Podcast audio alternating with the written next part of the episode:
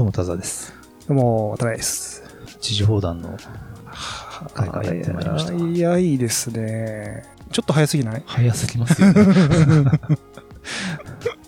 いやー、6月、もう、でもちょっと今回ね、6月20日ですね、今日はね。うん、サイクル的にちょっと今回はちょっとはい早めの感じなんで、ちょっと6月中旬ぐらいのニュースがピックアップされておりますけども、あのーいろいろ 書かれ、ちょっとね、エピソードのそのはい、共有してるシートは見てるんですけど、すごい書かれてます、これね。いろいろ書いてますけど、こはい。れ何でもいいと思ったんです、僕。過去の事情砲弾とか、予備知識とかないと伝わんない話もちょっとあったかなと思って、前回とか。はいはいはい。なんで、あんま喋りたいことを喋っていくのやめようと思いました。なるほど。いいんですか？まあでも、そうだね。喋りたいこと、うんベースに行くと、お互いがなんか、これどうですか？みたいな感じの方あ、が、カード出し合うみたいな？なんか、うん感じます？そうそう。あ、でね、いや、うんあの、その前にちょっと喋っておきたかったというか、はい。ちょうどこの収録の、さっきまであの、論破の話をしてましたから、はい。論破王ひろゆき。論破の話で熱も冷めやらぬ中喋ろうとしてますそうです。ね。ちょっとクールダウンした方がいいんでしょうけどね、多分ね。これね。だいぶ白熱してましたからね。ううんん。いや、僕ね、でも、先月の時事砲弾とかでも喋ってましたけど、そのオリンピックの話とかで、なんか、シラク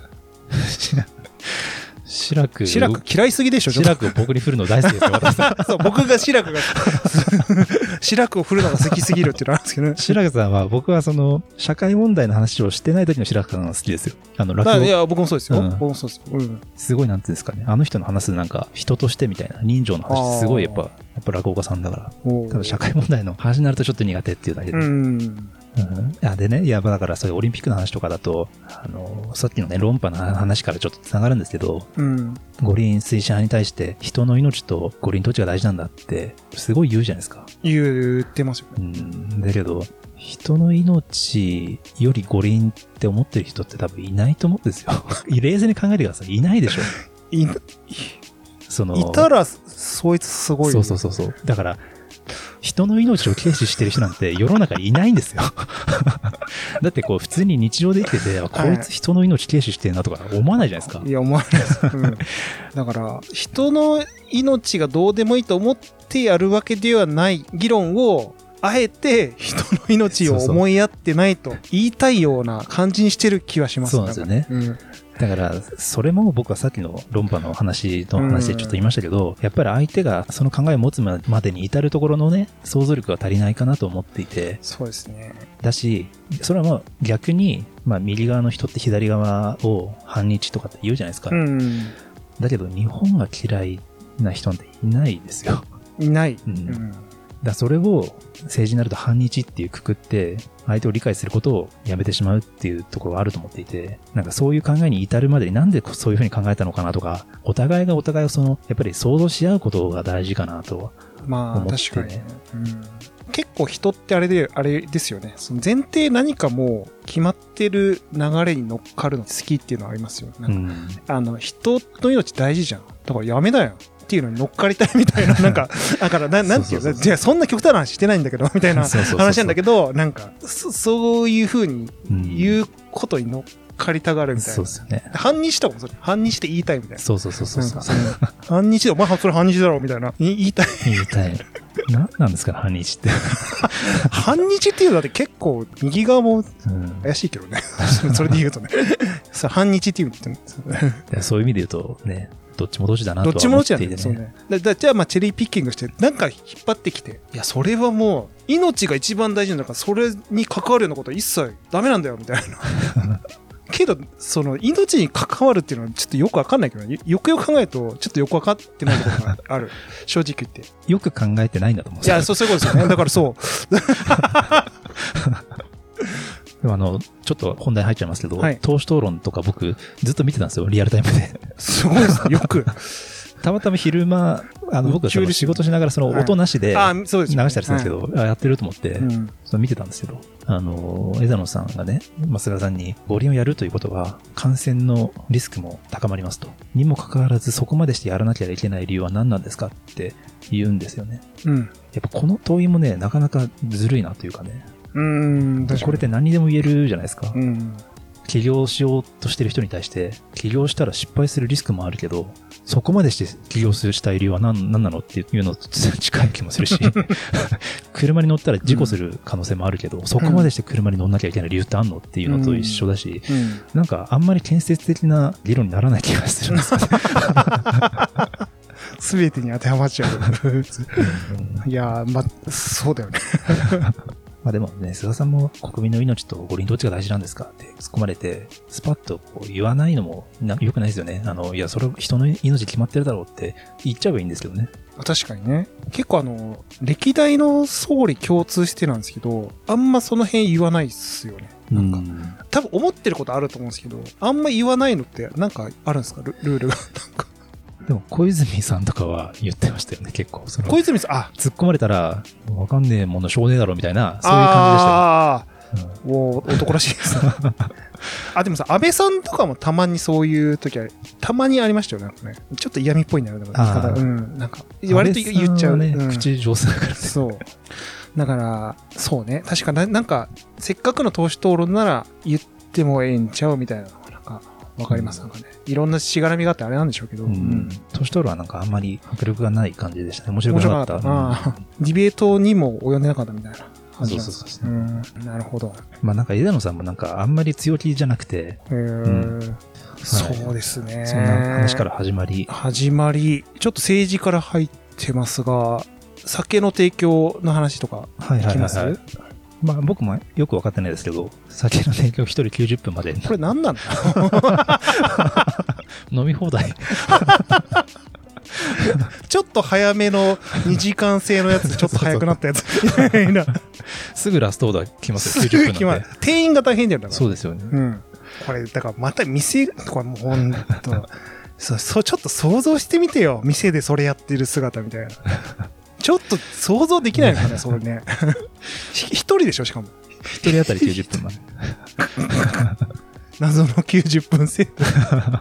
これちょっとわかんない。これな、な、90分の理由とかあるのかななんかあんのかな ?90 分。なんかね、いくつか何人までとか、いくつかある中の一つの条件が1人90分って言ってましたよ。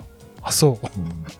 すごいですよね。よく考えるよね、これね。次何を言ってくるかとか、当てっこします。当てっこしようか。これだから大喜利っぽくなってるんだよ、多分ね。もはや。これ、これに関しては。いかに面白いことを言えるかみたいな そうですね。とこになってるよね、これね。まあでも、アルコールは一応解放はされるというね、うんことではあると。要はあれ泥酔するなってこと？なんか、あくまで飲むなってこと？ああ、なるほど。あ要は、こう、飲んでネジ外れる前にに終わらせてほしい退ってしろと。うん。でも、2軒目行ったら意味ないけどね。そうですね。確かに。うん。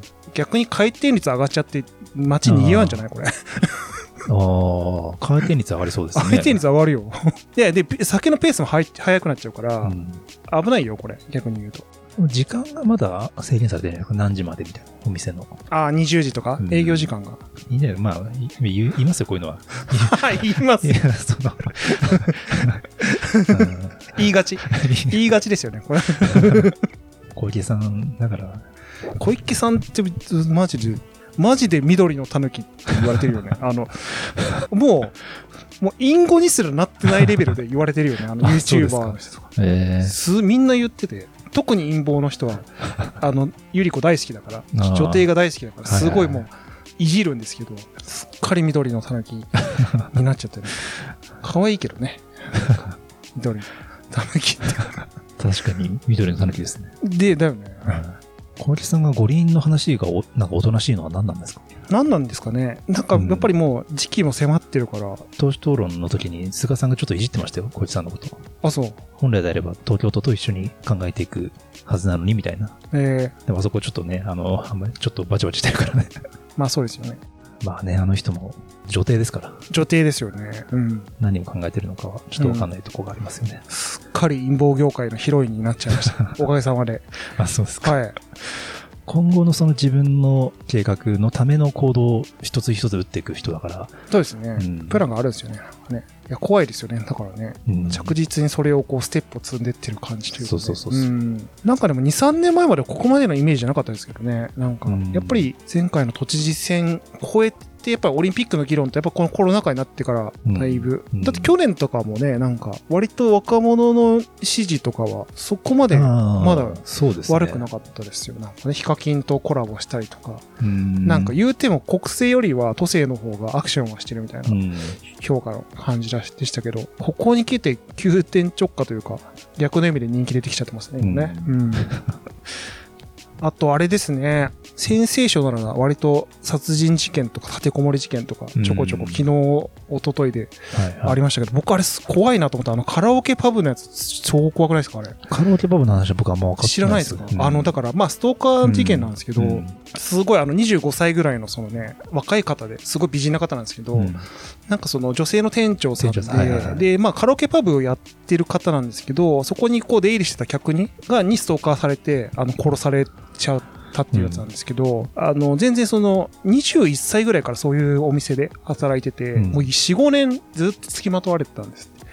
で、えっ、と、まあ、結果自分が今年の1月に開いたお店にも、結局来てほしくなかったんだけど、結局、その、そこまでついてきちゃって、うんで、まあね、迫られた挙句、殺されちゃってみたいな。うんでね、最大者なんですよ。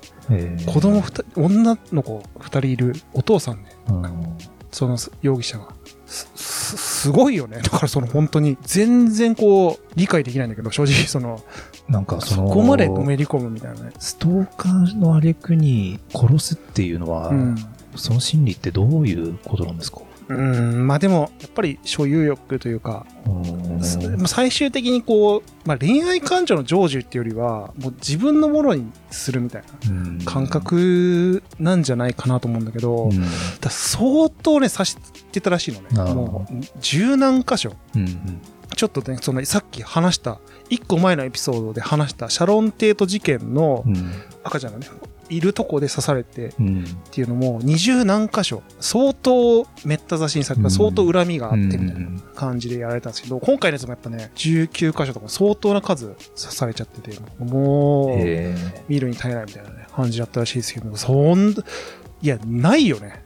オーバーキルもほほどほどにしろって感じだよね。もうここまでなっちゃうっていう、やっぱりやっ怖いね、本当に。でもね、4年間付きまとっていて、まあなんかマークされてたらしいんですよ、大阪府警、うん。警察からも。うん。やっぱね、なんか、なんでこう、生き切っちゃうのかなみたいなね。さ、最後まで。こういう話ってさ、割とその、なんか、もう、防げたんじゃないっていうところまで行ってて、うん。起きちゃうじゃん。こういうのねうん。なんか、それもようわからんし、なんか、あとあのね、お大宮の立てこもりのやつもおじさんでしたしね、なんかね、ね。人死ななくてよかったですけど、一瞬死ぬみたいなつもりでね、うん。立てこもったらしいですけどね。なんかもう、なんか寝るって言って寝たんでしょ？犯人あ、それ寝てたんだよね。うんそう。これから寝るって言った後に寝てる感じがあったから突っ込んだったら ちょっと間抜けじゃない？僕ちょっとあの時点よく分かってないですけど寝るんかいね。そうそうそうだよね。しかもその、ネットカフェのその無防備なとこででしょ。立てこもってんのか何なのかよくわかんない中で、ね。はい。まあ、やっぱ、この社会状況の混乱みたいなね。まあ、ちょっとその、ストーカーのやつは全然違う文脈かもしれないけど、うんなんかこう自殺が増えてたりとか、殺人が増えたりとかね、やっぱこういう治安の問題っていうのはね、結構、どんどんどんどん経済状況も良くなくなってくると、いろいろまたこういう事件がね、増えてくるのはね、ちょっと怖いですけど。自殺率がね最近上がってるみたいですからねうーん。いや、そうでしょうね。あの実際景気とね本当に相関があるみたいですね。あの失業率とかなり強い相関があるっぽい。ですね自殺率ってね、うん。だまあ当然のごとく、まあ言うまでもないですけど、失業率もうん。上がってきてる事実だかが。らやっぱりその失業率を下げていくっていう努力もしていかなきゃいけないから、うん。まあ、経済を回回していかなきゃいけないっていうのは当然あるから、はいはいはい。だからまあそういう意味で人の命を大事にするなら経済回すっていう側面はあるってことはちゃんとみんな理解した方がいいとは思いますよ。ねえ。これなん、この話、なんでさ、ちゃんとされないの、うん。あんまり、そう、あの、言ってる人はいるんだけど、うんちゃんとこれ、なんか議論されないのなんでなのかなって。人の、人の命、人の命言う割には。僕ねこの相関があるっていうこの図をね僕あの見つけたんでちょっと私に送りますよめちゃめちゃ強い相関があるんですよ。へえ。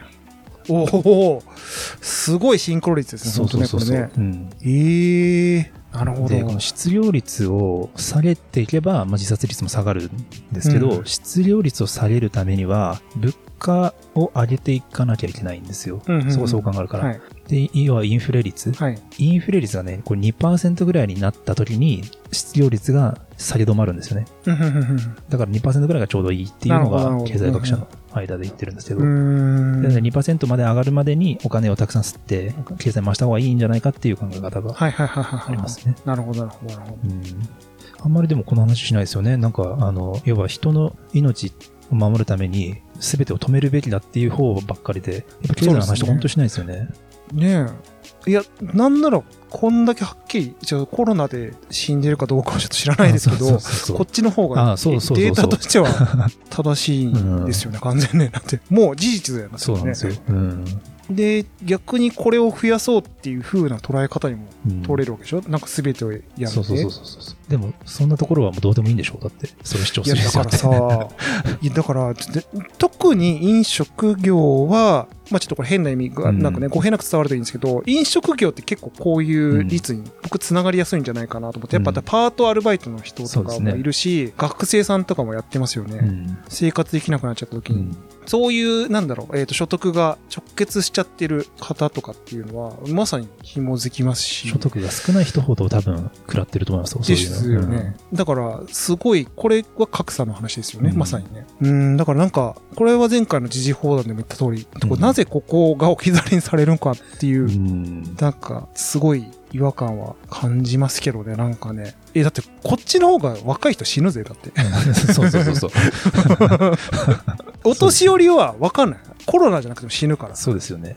からどっちがいい、どっちの命が大切って議論はしてないですけど、うんこっちに関しては完全な相関があるから、そそういや でもさ本当これ僕がもし大学生とかで本当にバイトとなんかうん。学業やっててで親から仕送りなかったらどうしたらいいか分かんないけどな正うん直、確かに確かに。どうやって生きてこうなってこれ、うんそれこそ僕も知り合いのミュージシャンとか音楽のね、やってるような友達とかは、飲食店のバイトが定番だから、でしょ、うん、他の仕事とかで探したりとかしてるから、副業とかの定番でもあるしね、うん。だからここをさもう目の敵のように抹殺しようとししてるっていうのはうん、何か意味があるんですかね。僕はその陰謀的に考えちゃいますけどなんかそのなんかいやなんかさ全然そこは保証しないじゃないですか。やっぱりなんかね。うんだってワクチンの接種率が2000万人を超えたみたいな言ってましたけどでもあれですよ70%あれとかもっとか基本的にはお年寄りなんですよねう、ん今はね。ね。うんで、えっと、基礎疾患がある人が残り20%とか30%とかみたいな。ね。だって、それ言うと医療的にも保障されてないし、うん経済的にも保障されてない若い人たちはなんかそうですね。どうしたらいいんだっていう感じしちゃいますけど本当ね。ね。うん。ねいや、まあ、ワクチンがね、みんな接種率上がって、感染率が順調に下がっていけばいいと思ってますけどね。あ、そうですね。だからそこがそういうふうに結果としてね、出ればうん、経済の方もね、良くなっていく流れはできるでしょうし。ということで、前半戦終了で。